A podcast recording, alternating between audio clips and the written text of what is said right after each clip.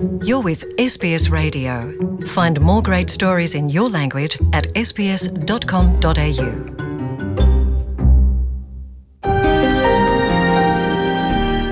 ਜੀ ਦੋਸਤੋ, telephone line ਤੇ ਇਸ ਵੇਲੇ ਰਹਿਮਤ ਫਾਊਂਡੇਸ਼ਨ ਨੂੰ ਚਲਾਉਣ ਵਾਲੇ ਉਹਨਾਂ ਦੇ ਕਰਤਾ ਧਰਤਾ ਰਵਿੰਦਰ ਕੌਰ ਬਣੇ ਹੋਏ ਨੇ ਉਹਨਾਂ ਨਾਲ ਆਪਾਂ ਗੱਲਬਾਤ ਕਰਨੀ ਆ ਕਿ ਉਹ ਹੁਣੇ-ਹੁਣੇ ਭਾਰਤ ਜਾ ਕੇ ਆਏ ਨੇ ਤੇ ਉਹਦੇ ਚੱਲਦੇ ਆ ਉਹਨਾਂ ਨੂੰ ਆਪਣੇ ਆਪ ਨੂੰ ਸੈਲਫ ਕੁਆਰੰਟਾਈਨ ਕਰਨਾ ਪਿਆ ਤੇ ਇਸ ਵਿਹਲੇ ਸਮੇਂ 'ਚੋਂ ਕੀ ਕਰਦੇ ਆ ਇਹ ਜਾਣ ਕੇ ਤੁਹਾਨੂੰ ਖੁਸ਼ੀ ਹੋਊਗੀ।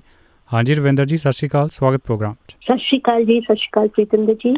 ਜੀ ਦੱਸੋ ਸਾਨੂੰ ਅੱਜ ਕੱਲ ਕਿਹੜੇ ਕੰਮਾਂ 'ਚ ਲੱਗੇ ਹੋਏ ਹੋ ਜਿਹਦੇ ਚੱਲਦੇ ਸੋਸ਼ਲ ਮੀਡੀਆ ਤੇ ਤੁਹਾਡੀ ਕਾਫੀ ਪ੍ਰਸ਼ੰਸਾ ਹੋ ਰਹੀ ਹੈ ਅਮ ਇਸ ਤਰ੍ਹਾਂ ਹੈ ਕਿ ਵੈਸੇ ਤਾਂ ਮੈਨੂੰ ਪਤਾ ਹੀ ਸੀਗਾ ਵੀ ਇੰਡੀਆ ਜਾਣਾ ਮੇਰੇ ਲਈ ਇੰਨਾ ਠੀਕ ਨਹੀਂ ਰਹੂਗਾ।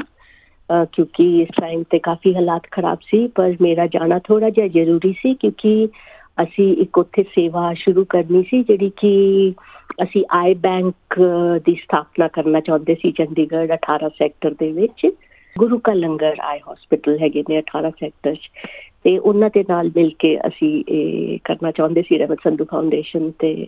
ਤਾਂ ਕਰਕੇ ਮੈਨੂੰ ਥੋੜਾ ਜਾਣਾ ਜ਼ਰੂਰੀ ਹੋ ਗਿਆ ਜਿਹਦੀ ਕਿ ਅਸੀਂ 17 ਤਰੀਕ ਨੂੰ ਉੱਥੇ ਸਥਾਪਨਾ ਕੀਤੀ ਛੋਟਾ ਜਿਹਾ ਆਰਗੇਨਾਈਜ਼ ਕੀਤਾ ਫੰਕਸ਼ਨ ਬਹੁਤ ਥੋੜੇ ਜਣਿਆਂ ਦੇ ਨਾਲ ਮਿਲ ਕੇ ਔਰ ਅਹ, ਫਿਰ ਅਹ, ਉਹਦੇ ਹੁੰਦਿਆਂ ਹੀ ਕੀ ਹੋਇਆ ਕਿ ਮੈਨੂੰ ਪਤਾ ਚੱਲਿਆ ਕਿ ਪੰਜਾਬ ਲੋਕਡਾਊਨ ਹੋ ਰਿਹਾ ਹੈ। ਸੋ ਮੈਨੂੰ ਇਨਫੈਕਟ ਰਾਤੋਂ ਰਾਤ ਪੰਜਾਬ ਛੱਡਣਾ ਪਿਆ ਔਰ ਅਹ, ਮੈਨੂੰ ਦਿੱਲੀ 에ਅਰਪੋਰਟ ਆਉਣਾ ਪਿਆ ਔਰ ਉੱਥੇ ਮੈਂ ਮੇਰਾ ਐਕਸਪੀਰੀਅੰਸ ਬੜਾ ਹੀ ਸਟ੍ਰੈਸਫੁਲ ਕਹਿ ਲੋ ਅਹ, ਪਰ ਮਹਾਰਾਜ ਦੀ ਬੜੀ ਕਿਰਪਾ ਰਹੀ ਕਿ ਮੈਂ ਕਾਊਂਟਰ ਤੇ ਹੋ ਖੜੇ ਹੋ ਕੇ Air Indian Air India lines ਤੇ ਤੇ ਮੈਂ ਟਿਕਟ ਲਈ ਔਰ ਮੈਂ 21st ਨੂੰ ਵਾਪਸ ਪਹੁੰਚ ਗਈ ਇੱਥੇ। ਹਾਂਜੀ।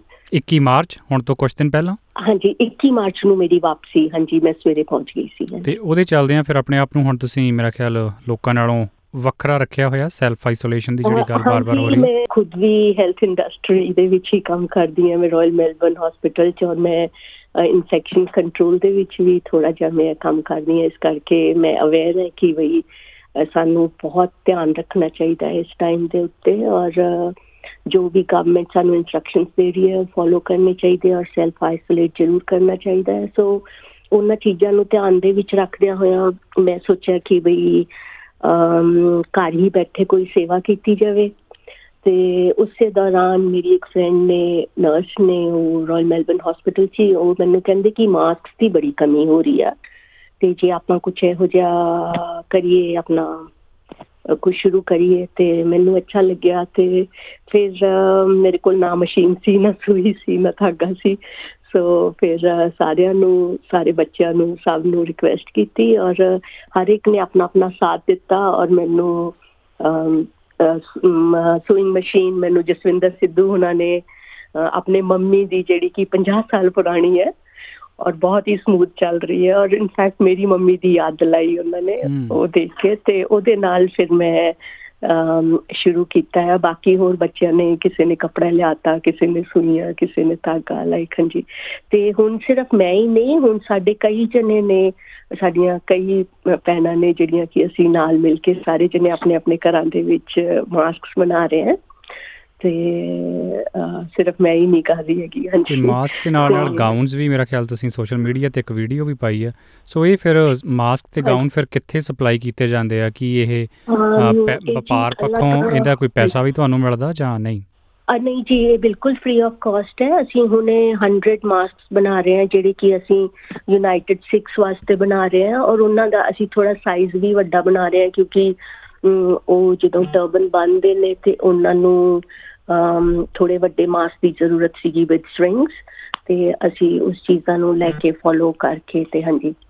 ਤੇ ਇਹਦੇ ਲਈ ਫਿਰ ਮਟੀਰੀਅਲ ਕਿੱਥੋਂ ਮਿਲਦਾ? ਕੱਪੜਾ ਜਾਂ ਮਾਸਕ ਵਾਸਤੇ ਤਾਂ ਸਪੈਸ਼ਲ ਹਾਂਜੀ ਇਹ ਅਸੀਂ ਜੀ ਆਪਣਾ ਸਪੌਟਲਾਈਟ ਤੋਂ ਹੀ ਸਾਰਾ ਕੁਝ ਸਮਾਨ ਲਿਆ ਹੈਗਾ ਤੇ ਉੱਥੋਂ ਹੀ ਅਸੀਂ ਦੇਖਿਆ ਹੈਗਾ ਸਾਨੂੰ ਕਈਆਂ ਦੇ ਵਿੱਚ ਲੇਅਰ ਪਾ ਰਹੇ ਆ ਕਈਆਂ ਦੇ ਵਿੱਚ ਅਸੀਂ ਲੇਅਰ ਨਹੀਂ ਪਾ ਰਹੇ ਹੈਗੇ ਹਾਂਜੀ। ਤੇ ਕਈ ਵੱਡੇ ਸਾਈਜ਼ ਤੇ ਬਣਾਉਣ ਦੀ ਕੋਸ਼ਿਸ਼ ਕਰ ਰਹੇ ਹਾਂ। ਸੋ ਜੋ ਵੀ ਰਿਕੁਆਇਰਮੈਂਟ ਹੈ ਉਹਨੇ ਅੱਜ ਇੱਕ ਹੋਰ ਆਪਣੇ ਪੰਜਾਬੀ ਸੰਸਥਾ ਨੇ ਉਹਨਾਂ ਦਾ ਫੋਨ ਆਇਆ ਸੀਗਾ ਕਿ ਉਹਨਾਂ ਨੂੰ 25 ਚਾਹੀਦੇ ਨੇ।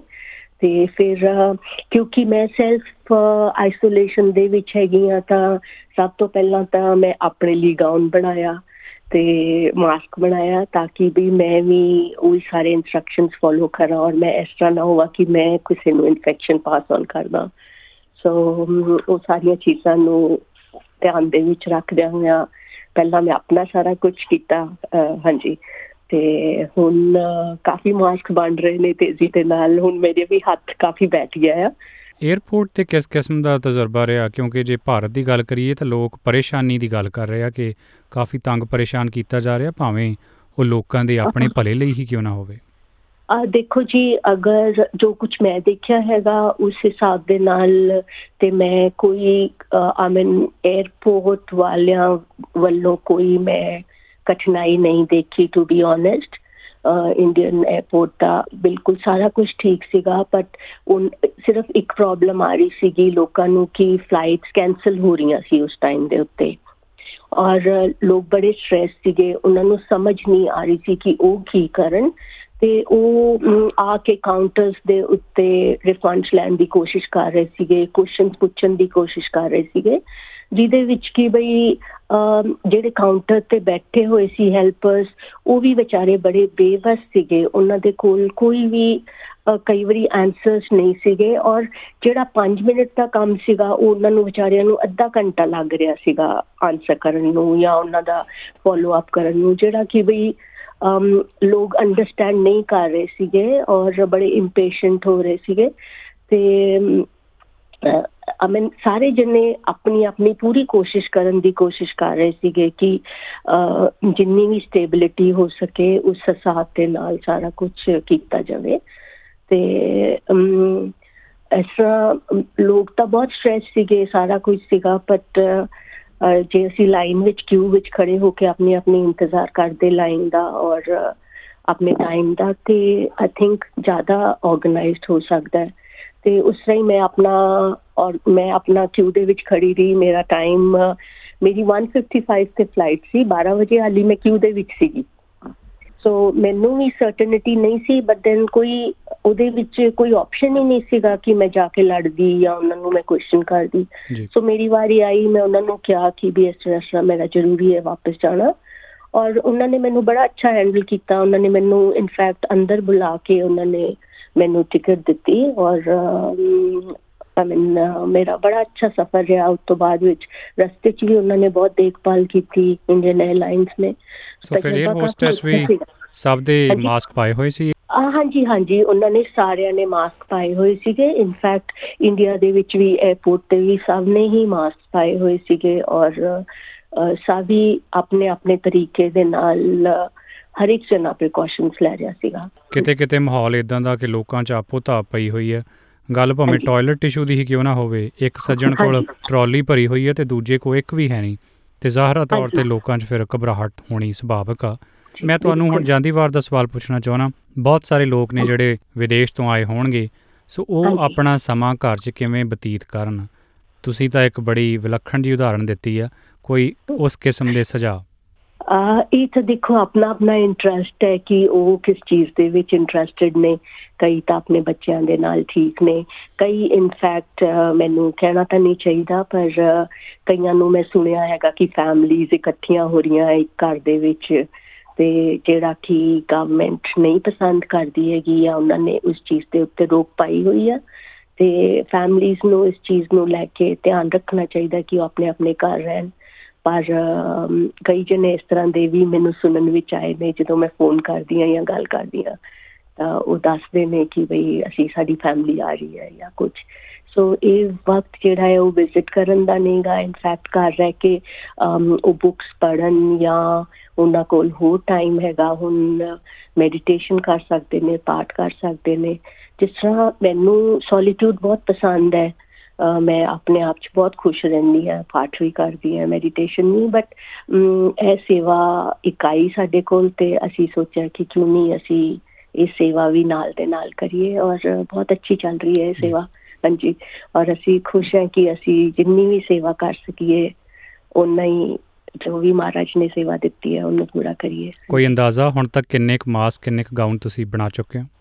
ਆ ਦੇਖੋ ਜੀ ਮਾਸਕ ਤੇ ਅਸੀਂ ਕਾਫੀ ਹੁਣ ਦੂਸਰੇ ਭੈਣ ਨੇ ਉਧਰ ਉਹ ਵੀ ਬਣਾ ਰਹੇ ਨੇ ਤੇ ਉਹਨਾਂ ਨੇ ਸ਼ਾਇਦ 15 20 ਬਣਾ ਦਿੱਤੇ ਹੋਏ ਨੇ। ਥੋੜਾ ਜਿਹਾ ਟਾਈਮ ਲੱਗਦਾ ਹੈ ਕਿਉਂਕਿ ਬੜਾ ਟੀਡੀਅਸ ਜੌਬ ਹੈ ਸਟ੍ਰਿੰਗਸ ਬਣਾਉਣੀਆਂ ਸਿਲਾਈ ਕਰਨੀ। ਮੇਰੇ ਕੋਲ ਵੀ ਆਲਮੋਸਟ 30 35 ਬਣ ਗਏ ਹੋਏ ਨੇ ਤੇ ਬਾਕੀ ਹਾਲੀ ਪੂਰੇ ਨਹੀਂ ਤਿਆਰ ਹੋਏ ਹੋਏ ਜਿਸ ਤਰ੍ਹਾਂ ਸਟ੍ਰਿੰਗਸ ਲੰਗਣ ਵਾਲੀਆਂ ਰਹਿ ਗਈਆਂ ਜਾਂ ਥੋੜਾ ਬਹੁਤ ਹੋਰ ਛੋਟਾ ਮੋਟਾ ਕੰਮ ਕਰਨ ਵਾਲਾ ਇਹ ਬਰੀਕ ਸਿਲਾਈ। ਦਾ ਕੰਮ ਆ ਕਾਫੀ ਸਮਾਂ ਲੈਂਦਾ ਬਹੁਤ ਬਰੀਕ ਹੈ ਹਾਂਜੀ ਤੇ ਅਸੀਂ ਪਹਿਲਾਂ ਤਾਂ ਸੋਚ ਰਹੇ ਸੀ ਕਿ ਅਸੀਂ ਬਿਲਕੁਲ ਰਫ ਜੇ ਬਣਾ ਦਈਏ ਕੋਈ ਇੰਨੀ ਧਿਆਨ ਨਾ ਦਈਏ ਪਰ ਫਿਰ ਅਸੀਂ ਸੋਚਿਆ ਕਿ ਇਹ ਰੀਯੂਜ਼ੇਬਲ ਨੇ ਔਰ ਵਾਸ਼ੇਬਲ ਨੇ ਤੇ ਇਸ ਕਰਕੇ ਜੇ ਅਸੀਂ ਉਹਨਾਂ ਨੂੰ ਥੋੜੇ ਹੋਰ ਧਿਆਨ ਦੇ ਨਾਲ ਜਾਂ ਬਰੀਕੀ ਨਾਲ ਬਣਾਵਾਂਗੇ ਤੇ ਉਹ ਜ਼ਿਆਦਾ ਦੇਰ ਤੱਕ ਵੀ ਯੂਜ਼ ਹੋ ਸਕਦੇ ਨੇ ਜ਼ਿਆਦਾ ਕੰਮ ਆ ਸਕਦੇ ਨੇ ਹਾਂਜੀ। ਤੇ ਫਿਰ ਥੋੜਾ ਜਿਹਾ ਹਾਂਜੀ ਉਸ ਤਰੀਕੇ ਦੇ ਨਾਲ ਫਿਰ ਤੇ ਟਾਈਮ ਕਾਫੀ ਲੱਗ ਜਾਂਦਾ ਹੈ ਵੈਸੇ ਹਰ ਇੱਕ ਮਾਸਕ ਨੂੰ। ਤੇ ਪਰ ਹਾਂਜੀ ਬੜੀ ਮਹਾਰਾਜ ਦੀ ਕਿਰਪਾ ਹੈ ਕਿ ਵੀ ਲੱਗੇ ਹੋਏ ਆ ਇਸ ਸੇਵਾ ਦੇ ਵਿੱਚ। ਜੀ। ਬਹੁਤ ਬਹੁਤ ਧੰਨਵਾਦ ਰਵਿੰਦਰ ਜੀ ਸਾਡੇ ਨਾਲ ਗੱਲ ਕਰਨ ਲਈ। ਤੁਹਾਡਾ ਇਹ ਸੈਲਫ ਕੁਆਰੰਟਾਈਨ ਵਾਲਾ ਸਮਾਂ ਵਧੀਆ ਲੰਘੇ ਤੁਸੀਂ ਇਹਨੂੰ ਸਾਰਥਕ ਪਾਸੇ ਲਾਵੋ ਤੇ ਸਿਹਤਯਾਬ ਰਹੋ ਇਹ ਸਾਡੀ ਦਿਲੋਂ ਦੁਆ ਧੰਨਵਾਦ। ਥੈਂਕ ਯੂ ਜੀ ਤੁਸੀਂ ਵੀ ਆਪਣਾ ਧਿਆਨ ਰੱਖਿਓ ਤੇ ਐਸਪੀਐਸ ਦੇ ਸਾਰੇ ਸ਼ਰੋਤਾਵਾਂ ਨੂੰ ਵੀ ਸਾਡੀ ਵਿਸ਼ੇਸ ਹੈ ਕਿ ਤੁਸੀਂ ਆਪਣਾ ਧਿਆਨ ਰੱਖੋ ਔਰ ਘਰ ਰਹੋ ਔਰ ਗਵਰਨਮੈਂਟ ਦੇ ਇਨਸਟਰਕਸ਼ਨਸ ਨੂੰ ਫੋਲੋ ਕਰਕੇ ਤੇ ਆਪਾਂ ਆਸਟ੍ਰੇਲੀਆ ਨੂੰ ਸੇਫ ਰੱਖੀਏ ਤੇ ਆਪਣਾ ਹੈਲਥੀ এনवायरमेंट ਬਣਾਈਏ। ਥੈਂਕ ਯੂ ਜੀ ਥੈਂਕ ਯੂ ਬਹੁਤ ਧੰਨਵਾਦ।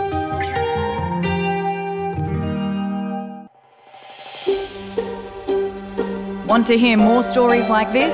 Listen on Apple Podcasts, Google Podcasts, Spotify, or wherever you get your podcasts from.